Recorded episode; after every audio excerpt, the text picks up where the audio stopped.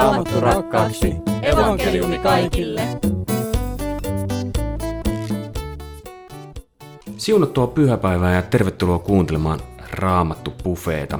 Tämän ohjelman tuottaa Suomen evankelis-luterilainen kansanlähetys ja minun nimeni on Mika Järvinen ja juonan tätä ohjelmaa. Raamattu Pufeessa saamme pureutua raamatun sanaan kolmen vartin verran ja itse asiassa tänään meitä on avustamassa siinä raamattu opettaja, raamattu kouluttaja, kansanlähetyksen työyhteisössä oleva Ilkka Rytilahti. Tervetuloa. Kiitos paljon. Jeesus antaa elämän. Minkälaisia lyhyesti sanottuna ajatuksia teema herätti sussa ihan ensiksi, kun luit otsikon? Mitä enemmän me päästään näkemään omaa elämän todellisuutta niin, että arjasiat ei kätke sitä alle, vaan se pohjimmainen haavoittuvuus ja hauraus, mikä meillä on. Ja sitten toisaalta, millainen ihmeellinen Jumala meillä on, niin sitä mahtavammaksi tämä teema muuttuu, että Jeesus antaa elämän. Tämä kulttuuri janoaa elämää ja tarjoaa sitä joka tuutista. Me janotaan sitä, mutta valitettavasti meidän tuutit on monesti sellaisia, että sieltä tulee elämän sijasta ihan jotakin muuta. Mutta Jeesus on sellainen lähde, että sieltä tulee todellakin elämä, ja sen hän haluaa lahjoittaa jokaiselle. Siksi tämä koskee meitä kaikkia.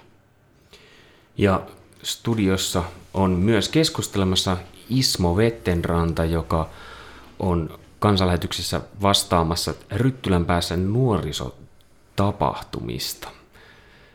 Nuorisotapahtumia tulee nyt syksylläkin kuitenkin ja sitten vuodenvaihteessa.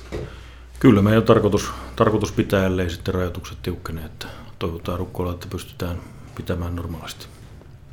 Ja toisena keskustelijana on viime viikoltakin tuttu Markus Aitamäki.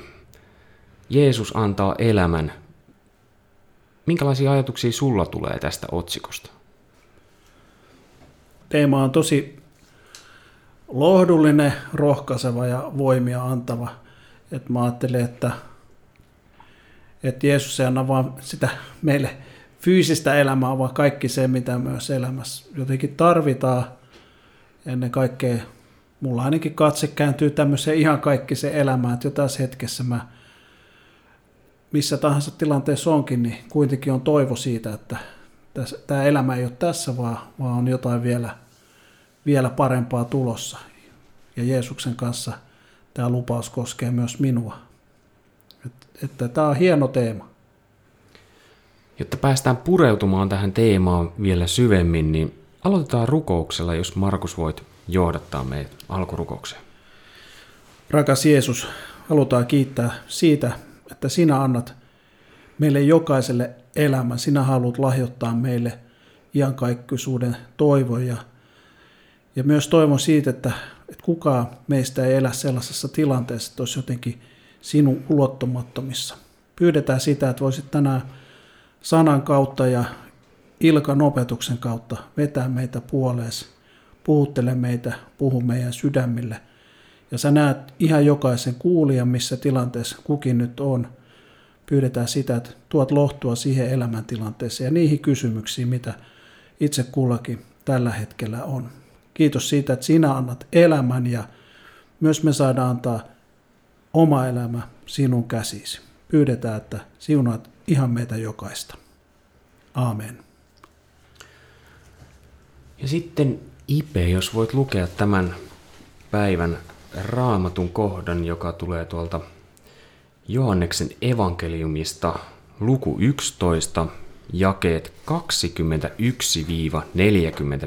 21-45. Eli hyvä radion kuuntelija, jos sinulla on siellä raamattu, niin kannattaa kaivaa Johanneksen evankeliumi luku 11. Martta sanoi Jeesukselle, Herra, jos olisit ollut täällä, veljeni ei olisi kuollut. Mutta nytkin tiedän, että Jumala antaa sinulle kaiken, mitä häneltä pyydät. Jeesus sanoi, veljesi nousee kuolleista.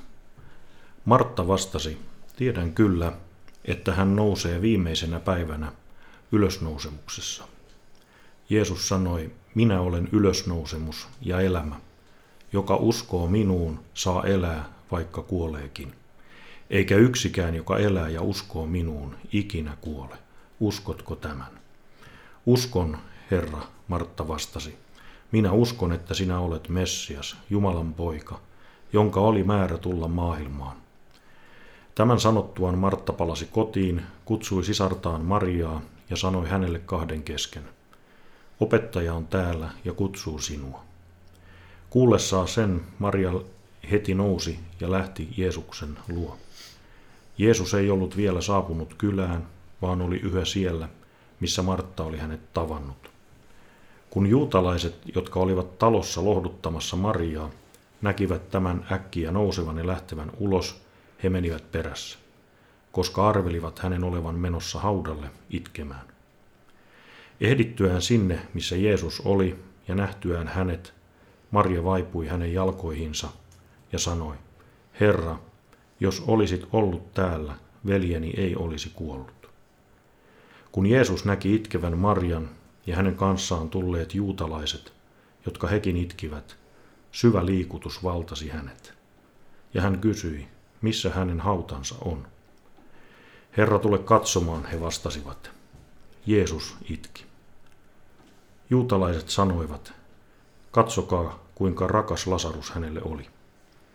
Mutta jotkut heistä sanoivat, kun hän pystyi avaamaan sokean silmät, eikö hän myös olisi voinut estää Lasaruksen kuoleman. Järkyttyneenä Jeesus tuli haudalle. Se oli luola, jonka suulla oli kivi. Ottakaa kivi pois, käski Jeesus. Mutta Martta, vainajan sisar, sanoi hänelle, Herra, hän haisee jo. Hän on siellä nyt neljättä päivää. Jeesus vastasi, enkö sanonut sinulle, että jos uskot, saat nähdä Jumalan kirkkauden. Kivi otettiin pois, Jeesus kohotti katseensa ja sanoi, Isä, minä kiitän sinua siitä, että olet kuullut minua. Minä kyllä tiedän, että sinä kuulet minua aina, mutta minä sanon tämän näiden ympärilläni seisovien ihmisten tähden, jotta he uskoisivat sinun lähettäneen minut. Tämän sanottuaan Jeesus huusi kovalla äänellä, Lasarus, tule ulos. Silloin kuollut tuli haudasta, jalat ja kädet siteissä ja kasvot hikiliinan peittäminä. Jeesus sanoi, päästäkää hänet siteistä ja antakaa hänen mennä. Monet niistä juutalaisista, jotka olivat tulleet Marian luo ja nähneet, mitä Jeesus teki, uskoivat häneen.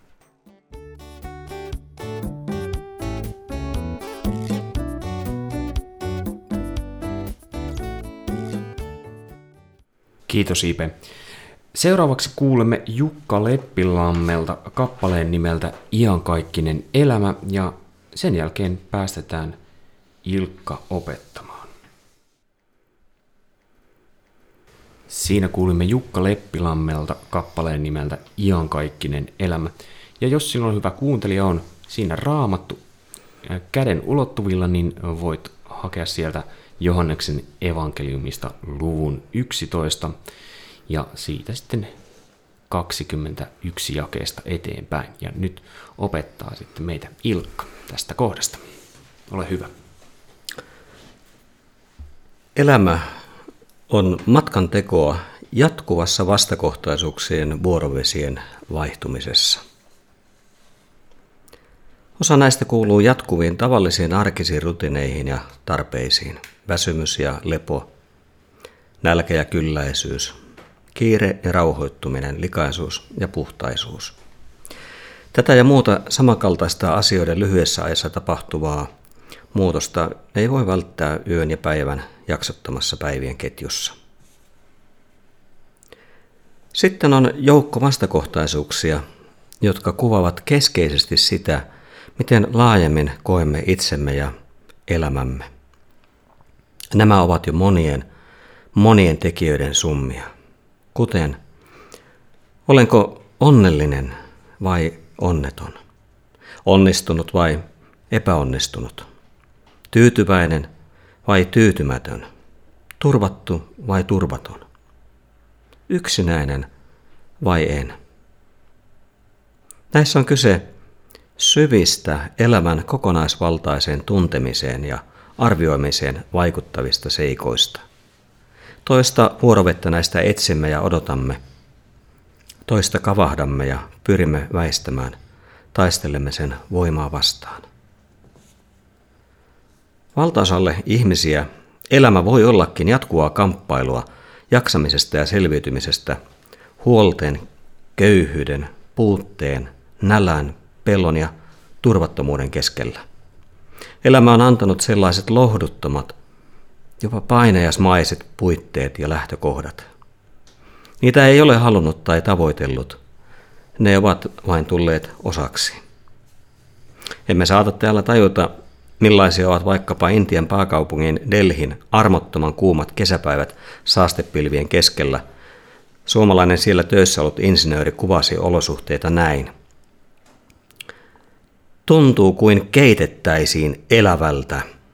Miljoonia keitetään, satoja miljoonia, ja yksi suomalainen voi kaivata pakkasten keskelle sieltä ja päästäkin. Eihän niihin puitteisiin haluaisi jäädä. Ihmisellä voi olla haave, unelma, suunnitelma niistä pois pääsemiseksi.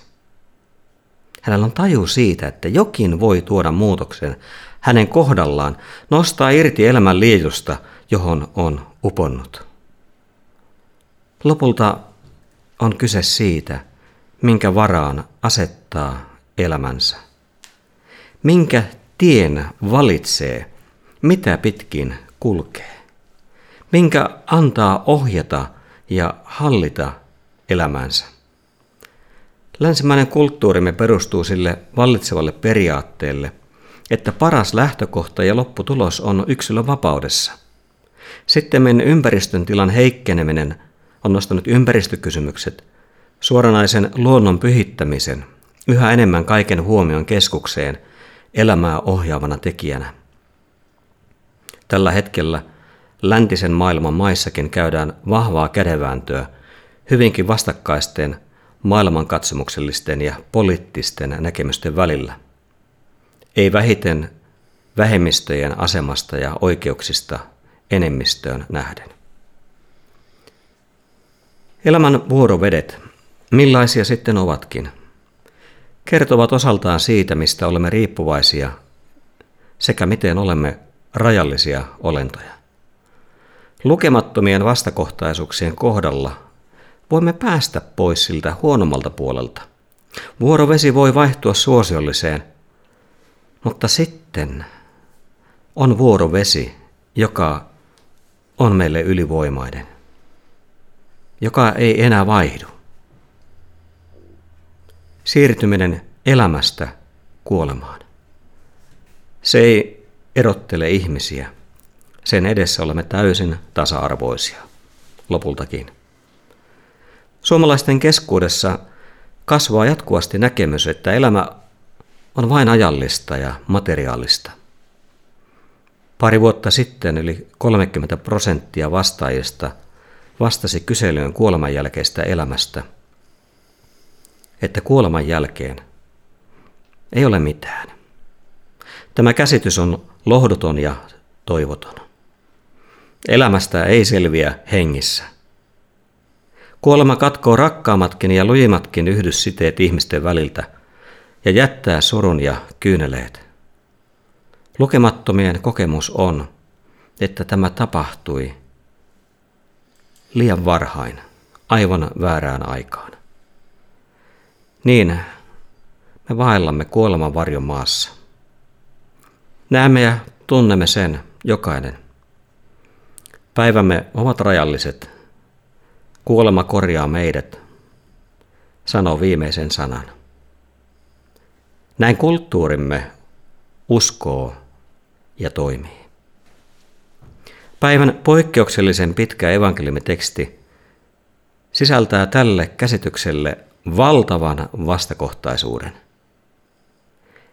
Ei vielä siinä, etteikö se kertoisi ihmisten voimattomuudesta kuoleman edessä, heidän hädästään ja ahdistuksestaan.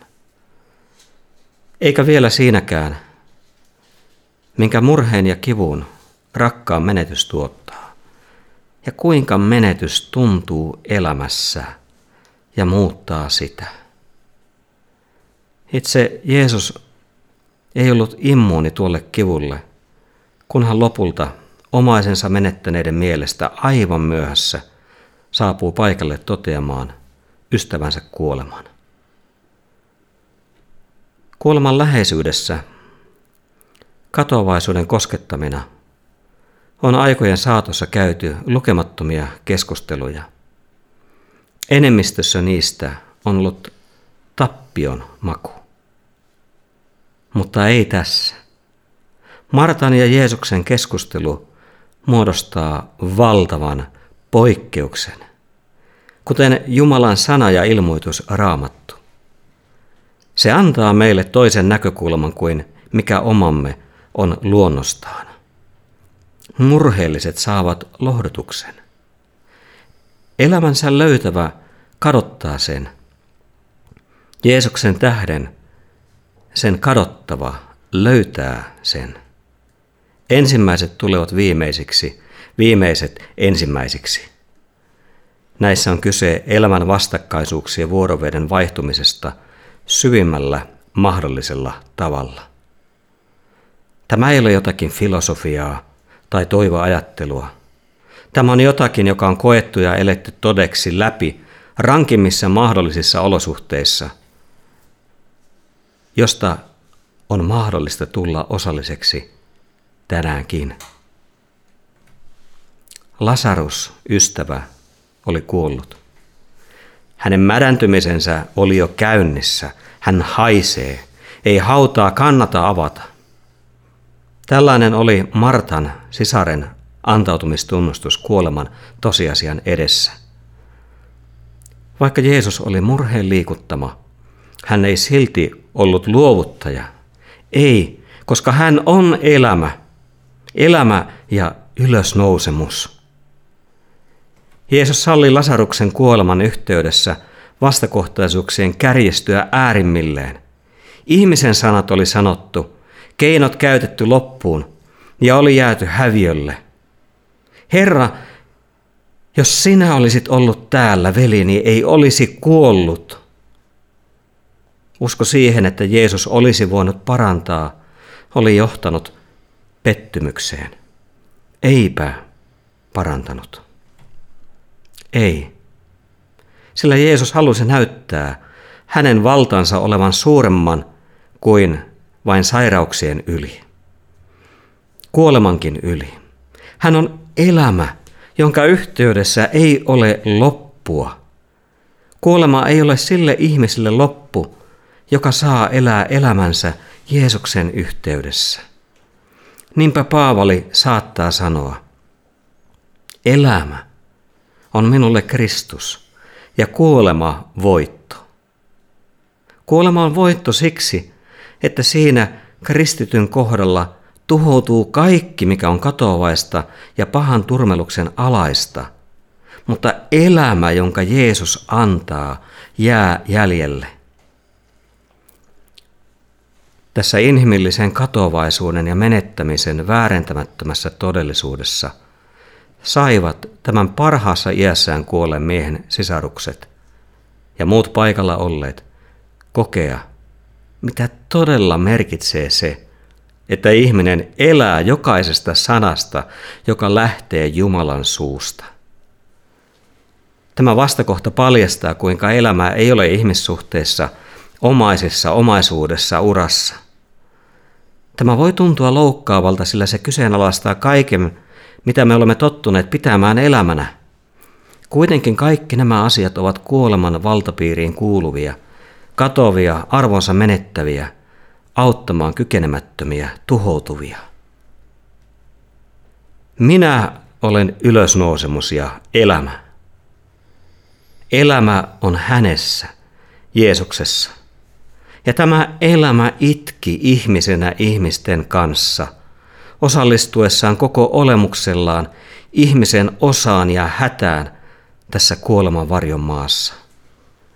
Jeesuksen itkuun ja järkytykseen sisältyi rakkauden osoittaminen sisaruksia kohtaan, mutta myös oman tulevan kohtalon näkeminen, kärsimisen ja kuoleman. Ne tapahtuivat meidän vuoksemme.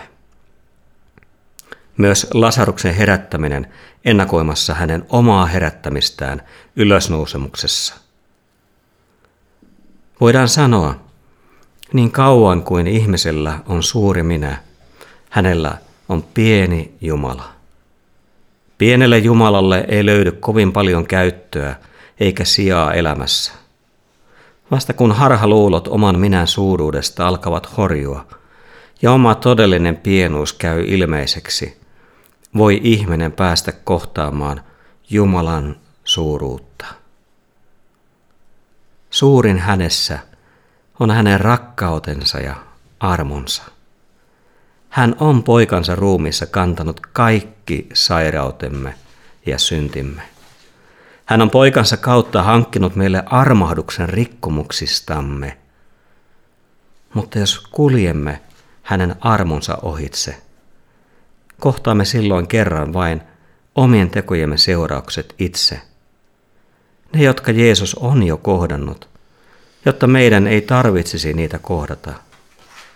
Oikeudenmukaisen tuomion ja rangaistuksen, jolla on ikuiset mittasuhteet. Minkä varaan sinä jäät, itsesi vai Jeesuksen? Kuuletko hänen kutsunsa elämään? Kuinka siihen kutsuun vastaat?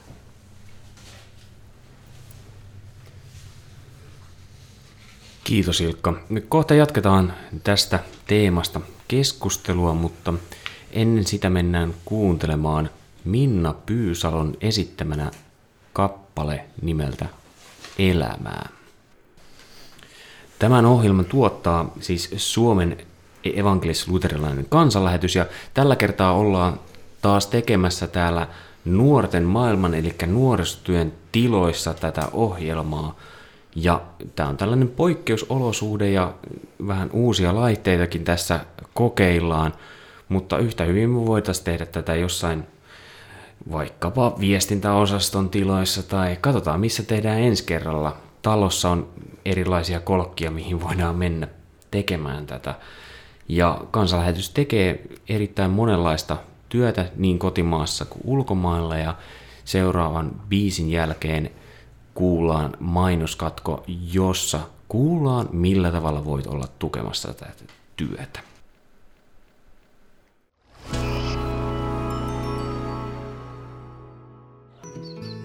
Ole suuressa tehtävässä mukana tukemalla kansanlähetyksen työtä kotimaassa ja ulkomailla. Soittamalla numeroon 0600 190 90 tuet työtämme niin lähellä kuin kaukana. Puhelun hinta on 20 euroa 45 senttiä. Anna lahjasi numerossa 0600 190 90. Kiitos lahjastasi. Se on suuri Jumalan valtakunnassa.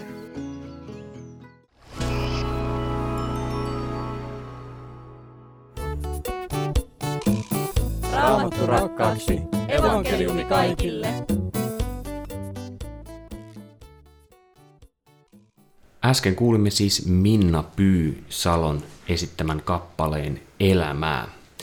Ja meillä on täällä studiossa siis Markus Aitamäki ja Ismo Vettenranta. Ismonkin musiikkia ei toivottavasti joskus kuullaan tässä ohjelmassa. Mutta Markus ja Ismo, mitä ajatuksia herästä, herätti tämä opetus teissä? Tuota, tuossa kun lukee tämän sunnuntain sitä, kun kirkkovuosikalenteria, siellä on sitten pieni selvennys tästä, tästä näin sunnuntaista, niin siellä oli maininta siitä, että, että tämä sunnuntai, sitä on sanottu tällaiseksi pikku, pikkupääsiäiseksi. Ja kyllähän tässä nyt, kun tätä Ilkan opetusta kuuntelin, niin kyllähän tässä oli ihan semmoisessa, tässä oli sellaista pääsiäisriemua, lohdun sanomaa, että, että jotenkin vei, vei kyllä sille, sinne, sinne ajatuksia pääsiäisiä, että meillä on Jeesus, joka elää tässäkin hetkessä, hän on todellinen, että ei tässä ole mitään hätää kuitenkaan. Että hyvin lohdutettu olo itselläni tällä hetkellä. Joo, kyllä täytyy sanoa, että mulle en, ensin tästä tekstistä ja opetuksesta nousee niin kuin kaksi ajatusta ajatusta tai jaetta tuolta, tuolta ylös. Ja toinen menee juuri siihen, mihin, mihin tota Markus äsken viittasi, että Jumalalla todella on kerta kaikkiaan valta herättää kuolleista. Et, et, et kristinuskohan ilman, ilman ylösnousemuksen pääsiäisen ihmettä, niin eihän me tässä juteltaisi. Ja, ja se valta hänellä on edelleenkin. Ja se on, se on iloisin sanoma, mitä me voidaan viedä, viedä että, että tämä on totta, mitä, mitä Ilkka tässä niin kuin kertoi. Ja mulle tosi rakas kohta on tuo jakeet 25-26. Jeesus sanoi, minä olen ylösnousemus ja elämä, joka uskoo minuun elää vaikka kuoleekin, eikä yksikään, joka elää ja uskoo minuun ikinä kuole. Uskotko tämän? Oikeastaan voisi sanoa, että siinä on semmoinen evankelioituspuhe kahdessa raamatun jakeessa, täydellinen sellainen. Oikeastaan muuta, muuta ei välttämättä tarvita. Ja, ja, ja se, että tämä on ollut myöskin mun oman jo edesmenneen isän muistokirjoituksessa. Ja kun mä ajattelen hautajaisia, mun eräs muusikkoystävä sanoi aikana, että hän soitteli kesäkanttorina monet hautajaiset. Siellä haudalla välillä veisaskin sitten lauluja ja kuunteli niitä värssyjä, kun luetaan sieltä nauhoista. Hän sanoi, että hänelle tuli monesti niin kuin sellainen vähän paha mieli, vaikka ihmiset tarkoitti hyvää. Sillä tavalla, että siellä lukee monenmoista, että lennän lintuna onnelaan. Ihmiset toivoo, että ei kai tämä voi olla tässä. On pakko olla jotain enemmän kuin puinen risti hautausmaalla tai kourallinen tuhkaa. Ja, ja, ja hy, hyvät, hyvät ystävät siellä radion toisessa päässä, että kun Jumalalla on enemmän, Jumalalla on enemmän, Kristus on enemmän, hän on voittanut kuolemaa ja haluaa antaa tämän kaiken lahjaksi sulle usko ja kasteen kautta. Se on mahtava juttu.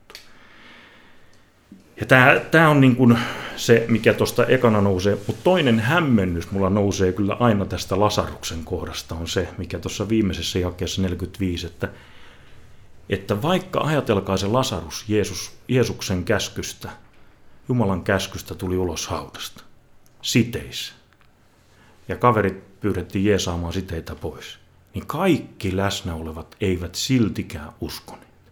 Siis Raamattu antaa meille semmoisen niin kuin ymmärryksen, että todetaan jakeessa 4.5, että monet niistä juutalaisista, jotka olivat tulleet Marion luo ja nähneet, mitä Jeesus teki, uskoivat hänet, mutta ei sanota, että kaikki. Ja sitten vielä seuraavassa, jos sanotaan, että osa heistä lähti variseusten puheille vähän niin kuin kantelemaan, mitä Jeesus on tehnyt. Niin tämä on mua aina hämmentänyt. Kuvitelkaa nyt tilanne, että siis ihan oikeasti joku tulee haudasta pihalle. Hänet on kääritty, hän on, hän on jo haissu, ja siltikin hän kaik, näyttää siltä, että kaikki paikalla olevat ei En tiedä, mitä te ajattelette, velit, tästä.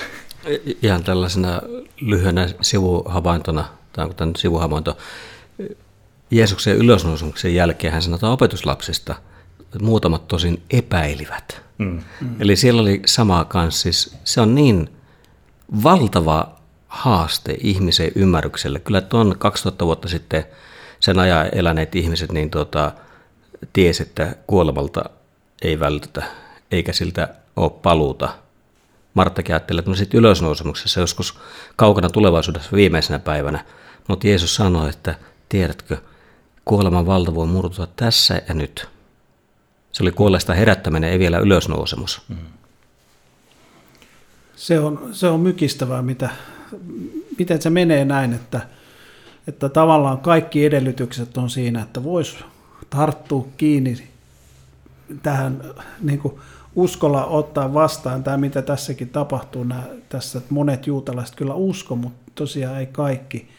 Ja se on edelleen sama asia, että, että tota, se on, miten se nyt sanoo, että kaikki ei edelleenkään niin kuin, ota uskoa vastaan, ei ota pelastusta vastaan, mutta se on tietyllä tavalla salaisuus, että tota, Jumala avaa, pyhä henki avaa sen salaisuuden vaan sitten sanan kautta ja, ja miksi osa ottaa vastaan, osa ei ota vastaan.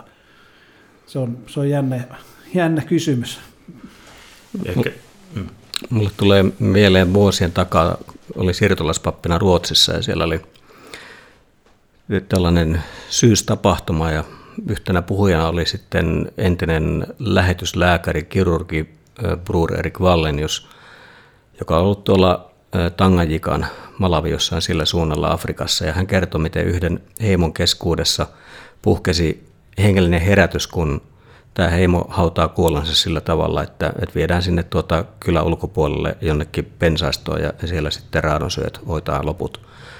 Niin tällainen kylän, jos en muista väärin, niin noita, siis noita tohtori oli kuullut ja oli viety sitten ulos kylästä. Ja muutaman päivän kuluttua tämä palaa sinne takaisin elävänä ja Jumala oli tehnyt tällaisen valtava ihmeen. Niin siinä kyllä niin kuin heimon kohdalla alkoi tapahtua sitten kääntymistä elävän Jumalan puoleen, siitä noituudesta ja pakanuudesta, mikä oli heidän elämänsä hallinnut siihen asti. Ja tuossa vielä, mitä edellisessä puheenvuorossa Ilkka sanoit, niin tota, jotenkin on, on kyllä lohdullista huomata se Tuomaksen esimerkki siellä pääsiäisen jälkeisinä aikoina, että jos me otamme kaikki evankeliumit yhteen, niin Tuomas ei ainoastaan koskenut niitä naulanjälkiä, eikä ainoastaan nähnyt Jeesuksen, vaan myöskin eräs evankeliumi mainitsee, että Tuomas halusi, että syötetään Jeesukselle kalaa, että todetaan, että hän ei ole aave. Ja, ja jotenkin tämän jälkeen Jeesus sanoi, että autuat ne, jotka sinä uskot, koska näet autuat ne, jotka uskovat, vaikka eivät näe. Et se, on, se on aika lohdullista kyllä ajatella, että opetuslapsetkin oli osin, osin näin kujalla silloin. Joo, mä ajattelin, että me ollaan tässä nyt ihan keskeisimmän teema äärellä. Jeesus antaa elämän.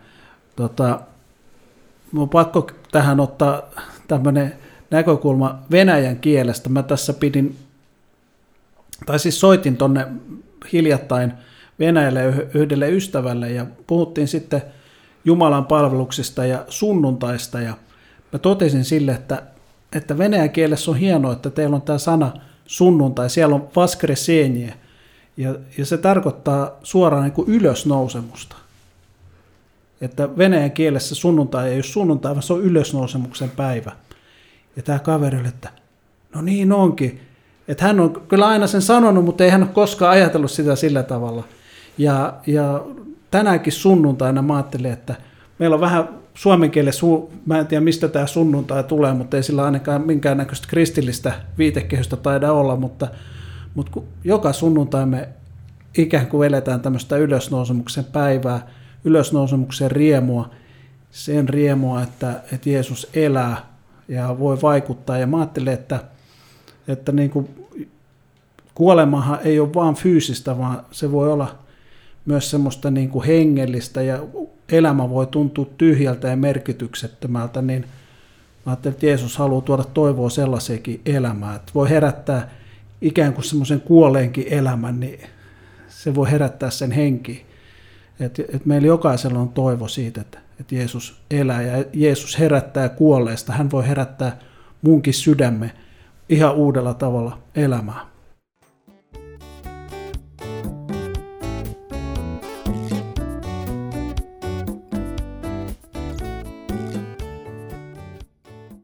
Kiitos keskustelusta Markus ja Ipe. Ja tässä lopussa sitten annetaan mahdollisuus vielä opettajalle vähän, eli Ilkalle nivoa yhteen ajatuksia. Kaikkein suurin vastakohtaisuus kätkeytyy Kristuksen ristiin. Inhimillisesti katsoen kuolema on kaiken menettämistä, häviämistä, tappiota. Mitä muuta voisi Jeesuksenkaan kuolema olla kuin tätä? Silti Risti kertoo pahuuden ja kuoleman voittamisesta. Jumala rankaisi poikansa meidän sijastamme kaikesta siitä pahuudesta ja mielettömyydestä, jota me ihmiset olemme historian kuluessa tehneet. Ja samalla kertaa hän teki meille mahdolliseksi päästä uuteen yhteyteen hänen kanssaan. Ja tätä yhteyttä häneen, joka on elämä ja ylösnousemus, ei voi mikään ylittää tai korvata – Siinä yhteydessä ihminen liitetään katovaisuuden ja tuomion alaisesta elämästään katoamattomaan, armahduksen alaiseen elämään. Siihen vastakohtaan, jota tässä elämässä me kaipaamme, mutta joka jää omien tekojemme varassa pysyvästi saavuttamatta. Ihminen ei voi tarttua Jumalaan koskaan ja miten vain. Se ei ole vallassamme. Siihen ajan ja mahdollisuuden antaa Jumala itse. Silloin on hänen kuulemisensa ja vastaanottamisensa aika. Kun hän kolkuttaa sydämen ovelle, hänet tulee päästää sisälle. Kääntyessään meidän puolemme, hän tahtoo, että me käännymme hänen puoleensa. Eikä Jumala, Jumala henki jätä epäselväksi sitä, että me tarvitsemme Jeesusta vapahtajaksemme ja rauhaksemme. On kysymys hänen vastaanottamisestaan uskosta. Usko häneen on hänen ja hänen sanojensa vastaanottamista ja niistä elämistä. Hänen hylkäämisensä on pohjimmiltaan sitä, että torjutaan ja tehdään tyhjäksi hänen sanansa, työnsä ja tekonsa. Risti, ylösnousemus, pelastus. Nämä ovat vastakohtia. Kumpi niistä saa ohjata sinun elämääsi?